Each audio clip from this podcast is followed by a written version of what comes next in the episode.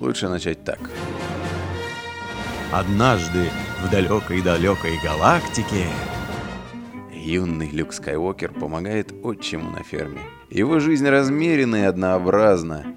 Вдруг к нему попадают два робота с секретным посланием. И примечательно это все тем, что после этой серии было снято еще шесть серий приквелов и сиквелов, одна параллельная серия Лего фильм и еще две серии на подходе. Я не говорю уже о компьютерных играх, которым нет числа.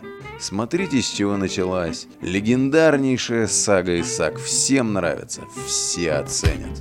Романонцы